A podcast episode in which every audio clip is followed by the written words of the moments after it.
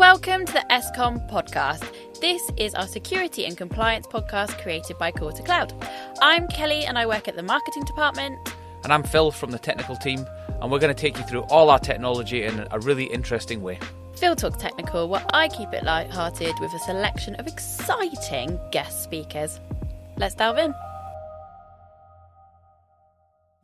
Okay, thank you for joining us. And today's a very great episode actually because it's a customer is actually here with us today, and this is um, we're really delighted to introduce Craig here into the podcast room in the castle. So thank you very much for coming in, Craig, today to talk to us, to me and Phil.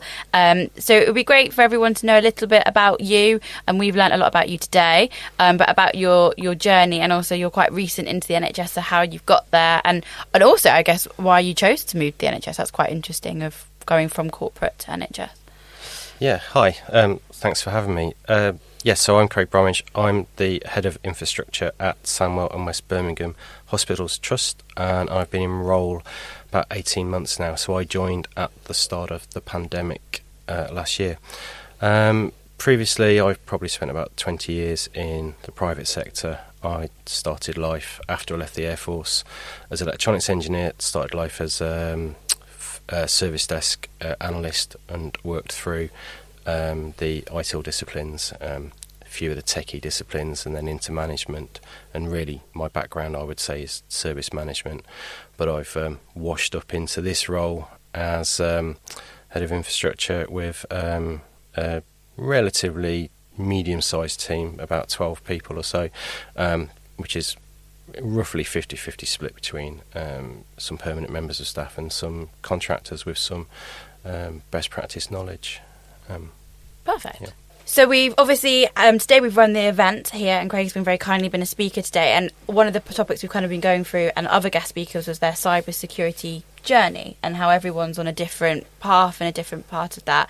So it'd be quite interesting to know um, what where you are right now, what your look that looks like for the next kind of five years, and then obviously how at the moment what you're implementing to, to support yourself with that because there was a lot of stumbling blocks and people that you need to talk to and how do you validate things that came up quite a bit. So maybe we could re-chat about that and, and what the journey looks like for you guys at the moment. Yeah sure. So um, i think when i came into role we uh, had a cybersecurity lead but our tooling was what i would sort of say is immature compared to what I've experienced in private sector, um, but also um, knowledge wasn't what it is or what I've experienced in the private sector. That was lacking as well, and that's not to say we didn't have some good technology in our firewall um, perimeter security, but um, policies, government gov- governance um, w- was lacking.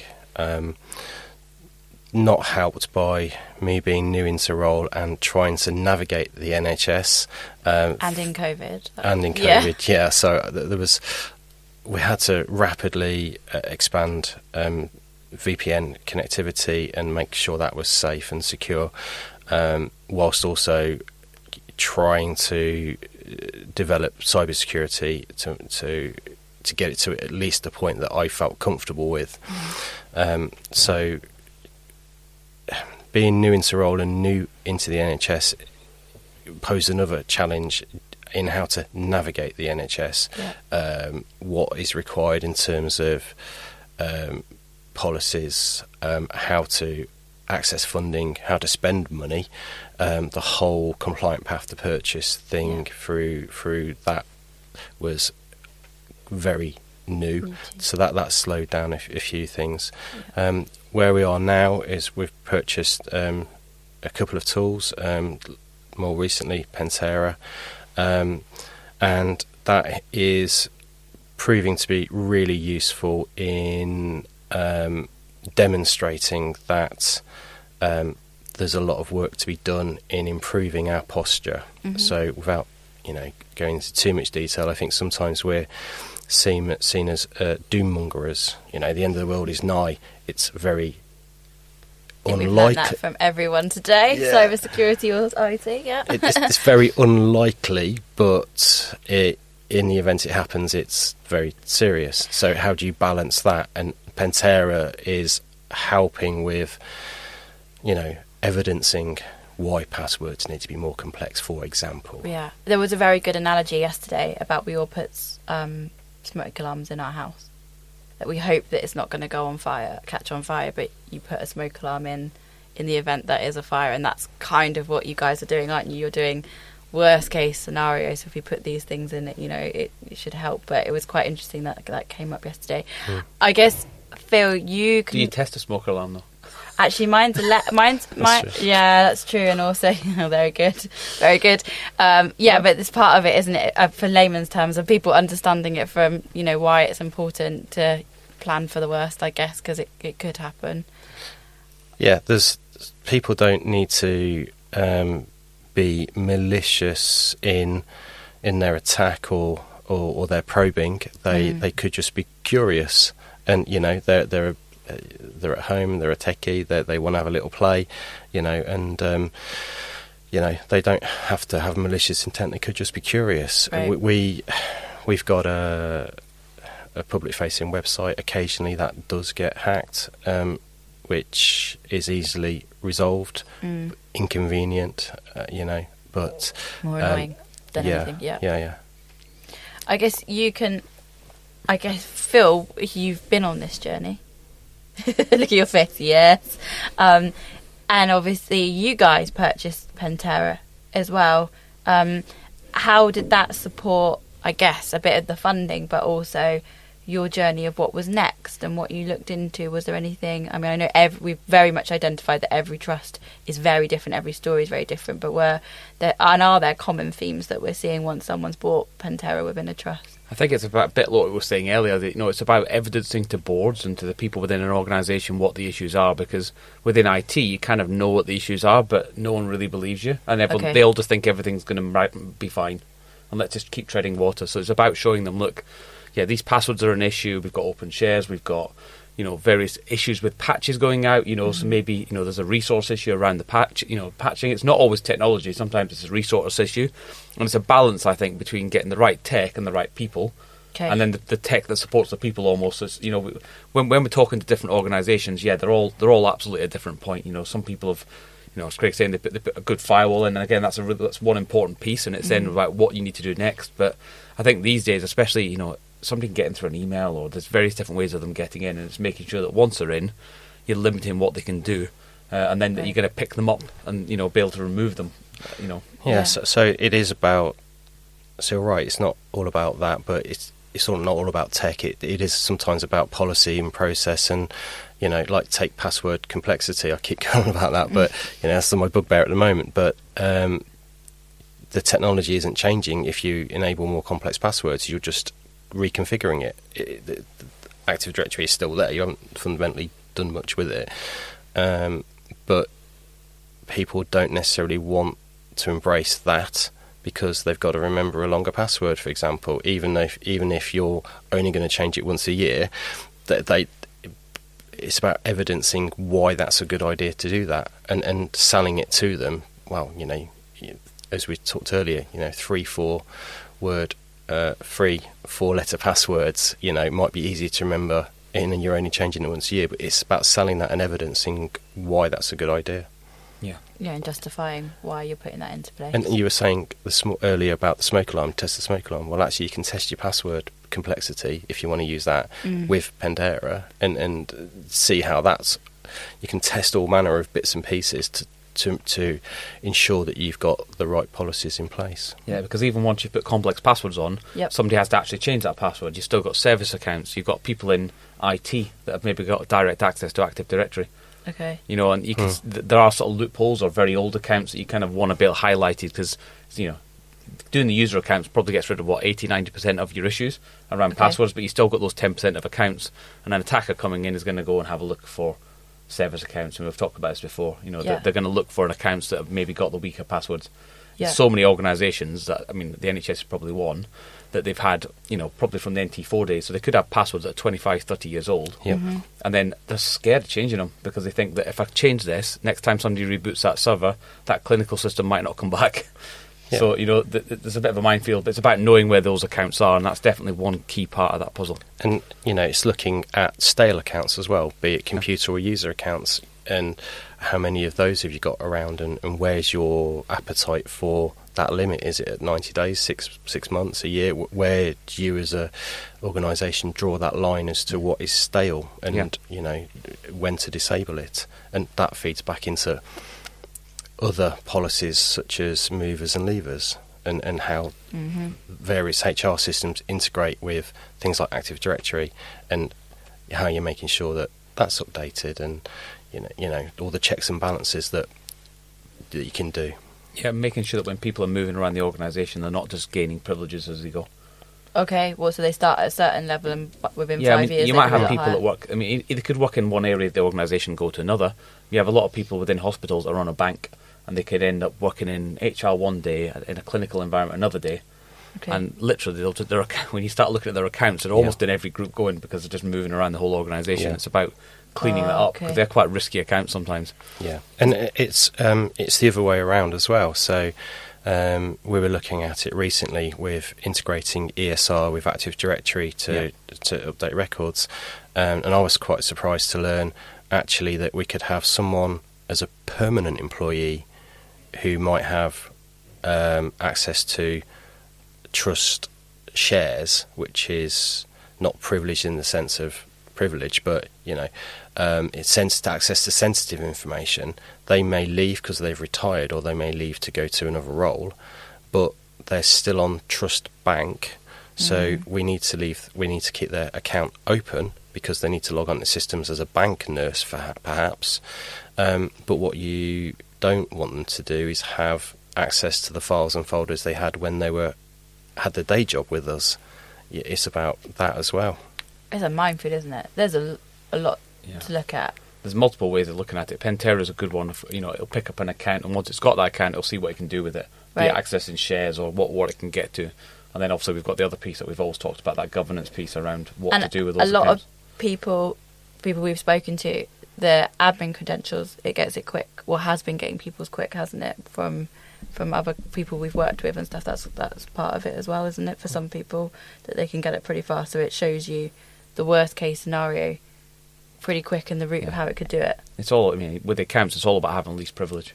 However, Yeah. you, however you do that, you know, as as we're saying, you can do that through disabling when people leave or when they move parts in the organisation, Mm-hmm. or just regular reviews of your shares. That's that's a basic one. Yeah. You know, once a, once a year, and even if you don't delegate the admin of your shares, say, look, department lead, these are your shares, these are the people who've got access. I used to put it in a table and send it to them, and then say, these are the people who've got access, and they they go, no, no, no, and you'd be surprised how many came back.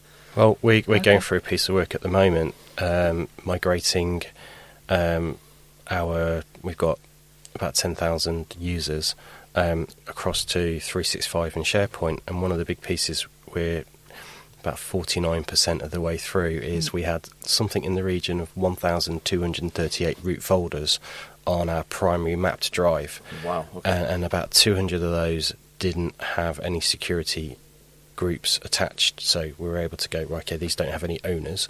But so then around about a, thou- um, a thousand uh, that were remaining, we're going through and saying, right, okay, who's in who's in the security group for this, and trying to work out who is the owner. Now you might have a senior member of management who is the owner, but they're not necessarily the person who administers it day to day, who approves someone to have access to it. And it's taking us about three months, and we're only halfway through at the moment, identifying, you know, who's the gatekeeper, who authorises access, and it's quite surprising how many people have left the trust, but their name is still in, in in an account, and that cleanup is it's a huge job, Mm. and it's it's about making sure that we don't walk into this again by using products and technologies such as Pentera to make sure that we um, housekeep properly and check that the policies that we put in place to to to keep things clean and up to date is actually followed. Yeah, and you definitely want to check that before you move to cloud. There's so, such a rush to go to cloud at the minute, isn't it? You want to definitely have that tidy up first and just Hmm. make sure people got the right access. You mentioned that you were go how how you were going to use Pentera as a product. So Mm-hmm. uh, was benchmarking got thrown around quite a bit today, and you said that you were going to look at it doing it quarterly. Could Mm. you tell us a little bit about quarterly and what you're looking to do and how how that's going to work implementing it that quarterly with for you for you in your team.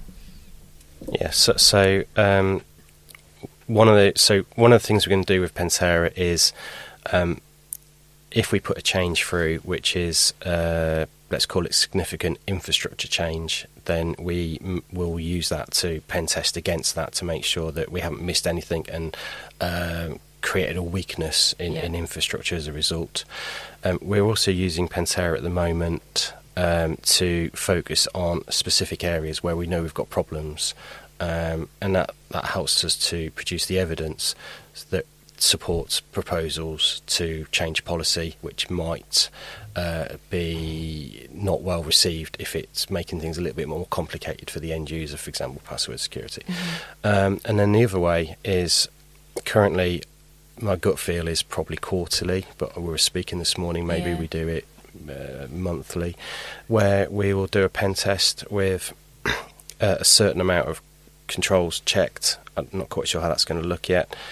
And that forms the benchmark of a monthly or quarterly test repeated. Mhm. So it's you know it's not like an external test where you might have a different provider every every every time. It's consistent, and that will then spawn um, what I'm calling cybersecurity improvement plan. Mhm. Uh, that will spawn actions on, on that plan to Mhm. go and you know, and that might be a small change that we put through to, to tweak something, or it might be a larger proposal. Yeah. But I very much want to use it in such a manner that we can benchmark where we're at and evidence closing down those issues Mhm. uh, and weaknesses going forwards. And it allows you to plan, doesn't it? It allows you to make that plan, what you'll do as a team, and and also, I guess, going through funding, it kind of strengthens arguments or why you need to do things or how that's going to help on your journey. So I guess it's it's evidence, isn't it? It's giving you evidence and validation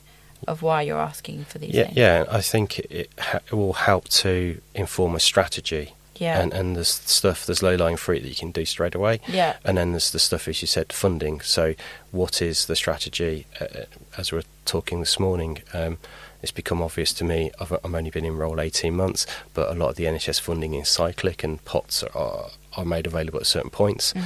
And it's about saying, actually, there's a roadmap here. There's maybe no funding to do this, this, and this, so we're going to tolerate it for now. Yeah. But actually, I've got a proposal written and, and etc. ready to go so that when funding does become available, it's there. And this is the reason why. And by the way, this is the evidence Of why I to say to why it's a great idea. Yeah. No, that that that totally makes sense, doesn't it? And, and what you've seen a lot of people using it for as a tool. Yeah, absolutely. And also with Pentera as well, making sure that you can see that attack inside your network. You know, again, Yeah. as Craig's saying, it's, it just it points to lots and lots of different tools: passwords, visibility, endpoint controls. You know, and now the ransomware module. Um, Yeah, so we haven't quite. We you from what I picked up today in the conversation, you've just got the ransomware module. Literally just. Mon- Literally just. Monday afternoon, so a couple of days ago. Yeah. Pretty, pretty fresh, pretty new, and obviously we've been touching on it today, which we've run a ransomware event about it and having a look at that and what that looks like. Um, that module, I believe. I mean, Gary couldn't make it today, by the way. His car broke down. He messaged us this morning. Right, yeah. um, but um, obviously, you said that he's really excited about that, and I know, and you, um, what was great about that module, and what you hoping it to achieve, and, and how was that also going to support you with the day to day of Pentera, I guess. Yeah, so so we've got other tools in place, but pen, that that ransom um, where module is helping us to make sure other tools are doing their, their jobs as they should do, and, Yeah. and highlight. As I say, it's early days, but um, I know Gary was quite um, pleased with it. He, he messaged me uh, to say, "Oh, you know, that the alarms have gone off," and, and I had to stop it pretty quick. So it's definitely doing its job. Good, good. And then I guess you understand it a little bit more, Phil, about the module and what it actually does. And we've had a lot about uh, how it fits the frameworks and all that sort of thing. So um, we had a light touch kind of demo of it today. But what would you say is a high level of, of why this module is quite exciting? Or if you were still in Craig's position, why you'd be like, this would be great? It's just a confidence your endpoint security is working. Um, a lot of people have perhaps different security on the servers as they do the desktops, Mhm. and making sure instead of like stress testing it for injecting just malware, this is saying, look, I'm going to start encrypting and deleting your files. You know, and deleting shadow copies, all the sort of things that ransomware do. Yeah. Um, and obviously, we've talked about, you know, it's the fact it's got REvil and they're going to build different ransomware modules within it. Okay. And I think one thing that I learned today from the session that we had was that I didn't realise that the different types of ransomware worked in such a different way. And that was No. one, that was Mm. one thing that was highlighted. I get it. I thought I thought okay, they're different, slightly different, maybe different different software. Yeah. But perhaps I don't know if they follow the same pattern, but they were saying that it's quite a key thing to be able to test for the different types. So I'm looking forward to them adding to that. And I had a conversation with Pentera yesterday, and Mm-hmm. you know, and it's definitely it's a real focus for them at the moment. They're really they've got quite a good roadmap for adding in more ransomware features and other features in the product as well. But yeah, I think that's the main theme that came out today. That it's definitely on the not on the decline. It's definitely going to be more of it. I Yeah. think we all had a bit quite. The vendors were happily to tell us how scary it could look like and how much quicker and more sophisticated, and they're getting in easier. So like, just assume, basically assumed you've been you've been. they were talking about the encryption time. weren't they? they were saying that they were using more basic levels of encryption because previously it would encrypt over quite a long period of time, whereas now they can do hundreds and thousands like of machines something in like an hour. Ten thousand machines they did in an hour. Yeah. I may have mm. come slightly exaggerated. That's what they were saying It was ten, yeah, that's what I thought. It was. I think all of us were a bit like, oh wow. Yeah, you, you physically, humanly can't respond fast enough, can you? And by the time you would respond, there's significant devastation. Yeah, they'll just be going one after another. Yeah, and, and that was another thing, wasn't it? You you don't you don't want it to happen to you, but you don't really know what you do in, until it happens, isn't it? It's like all those scenarios we've been talking about today of of you know we never want to be breached, but how do we react? What's the right thing to do? Yeah. Well, yeah, have we got the right toolkit? And that touches on one of the challenges um, I still face, but you know, uh, largely I've got my head around at the moment. In in terms of what do I do with my team, in in the sense of cybersecurity and my headcount. So you know, do do I increase my physical headcount so we can do more cybersecurity stuff? Yeah, or do I invest more in tooling, which can automate responses and and you know not get drowned by alerts? yeah, And, and with the likes of Pentera, actually, you know, one or two people in the team can be equivalent to maybe what would have been a small army five years ago. Mm. I think two things came up actually. You both went here yesterday. Um, I think automation. I, I don't know. Yesterday, everyone got a little bit close when we started talking about it, but I don't know if you guys feel the same. That it, for some people that rings redundancy, and that you know automation is going to maybe take jobs away and things like that. But you, I think of the NHS, there's not enough people to start well, with. yeah, you highlight you highlighted earlier that you Mm. put you put you, your job descriptions out there and people, you know, and no one ever got the job because there wasn't enough people to hire from it. But actually, what the uh, vendor said, and, and I, you know, fairly said that automation just does all those jobs that you you can't get done or don't have enough time, and then it allows you to get actually get on with the things that really need to get done. So it's not actually making anyone redundant. It's actually just making you work faster, smarter, um, and allowing your overstressed teams. Would that be a fair point of like so much? I mean, everyone's saying log fatigue today and stuff like that. Of actually giving them a bit of breathing space to try and fix what needs to be fixed. Yeah, so um, well, we mentioned Gary. He's my cyber lead. I inherited him when I picked up the team, and he's great and is really interested. And I don't think he's concerned at all about you know being replaced by a bit of automation. No. You know, he's he's very much in the mindset of this is going to help make my life easier. And by the way, I can do more good stuff for the trust with it. Yeah. um, you know, and we've just uh, recently taken on board um, a junior engineer who's just come out of university with a cybersecurity degree, um, and and he's starting his work career uh, as a young man, and you know he's not phased at all by it. It's very much you know this is just part of the landscape. Automation is here. I'm not going to you know I'm not going to get made redundant. It just means that I've got more tools in my arsenal to to do my job. I think I mean mine's marketing world, but a lot of our stuff's automated. Our emails are automated. Our social media that goes out is automated. I don't think for mar- there's definitely not less marketing jobs. We can just do way more, way more You content. prepare everything in advance, can't you? Oh yeah, you can be way more. And then also if something comes up unexpected, it's okay because very same your world. But if something comes unexpected, you know, and something lands on my desk and Kelly, you've got to get this out. It's okay because I planned and that's all running in the background. And then that unexpected thing I can deal with, I can sort it, I can fix it. The team can focus on it. We can put all our energy on that. So, um, yeah, it was quite interesting because yeah, that's what a lot of they a lot of people said that's when it first started coming out automation. That was the first kind of feel for everyone. But I think that may be changing over time. And Yeah, people know how quick they have to respond now. So I think the only way you can do that is with a level of automation anyway, because otherwise, by the time you've looked at the log and done something, it's too late. Yeah, yeah, and I think also they were talking about you know AI and stuff. You still need a human brain because some decisions have to be made, and not everything. you want is. to review what it's done, don't you? You want to have a look at check it was right. and So so even as even as more sophisticated as AI gets, and then I'm learning that there's two types of AI, um, th- that you still need people at the end of this. Yeah, so, I mean, you know, it's not related to cybersecurity, but I was talking to some of our uh, my clinical colleagues earlier this week about AI in the sense of CT scans and things, Mm-hmm. and she was saying actually there's a notion that the more scans we put through, the better the software can be at detecting issues with that scan. Um, and then someone else said, well, actually, that's not actually the case. It doesn't get any cleverer.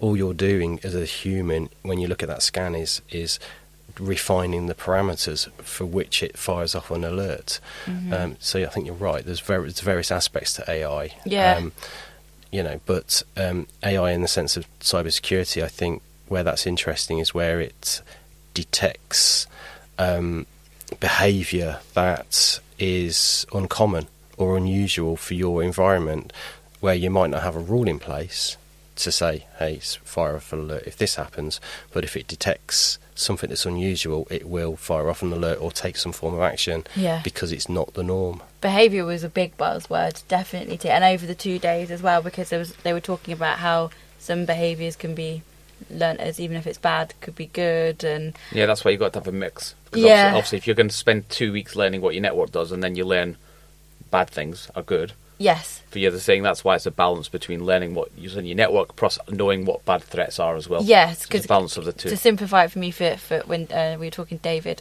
he was saying um, how you know you can have your security cameras, and someone could be like living under your staircase.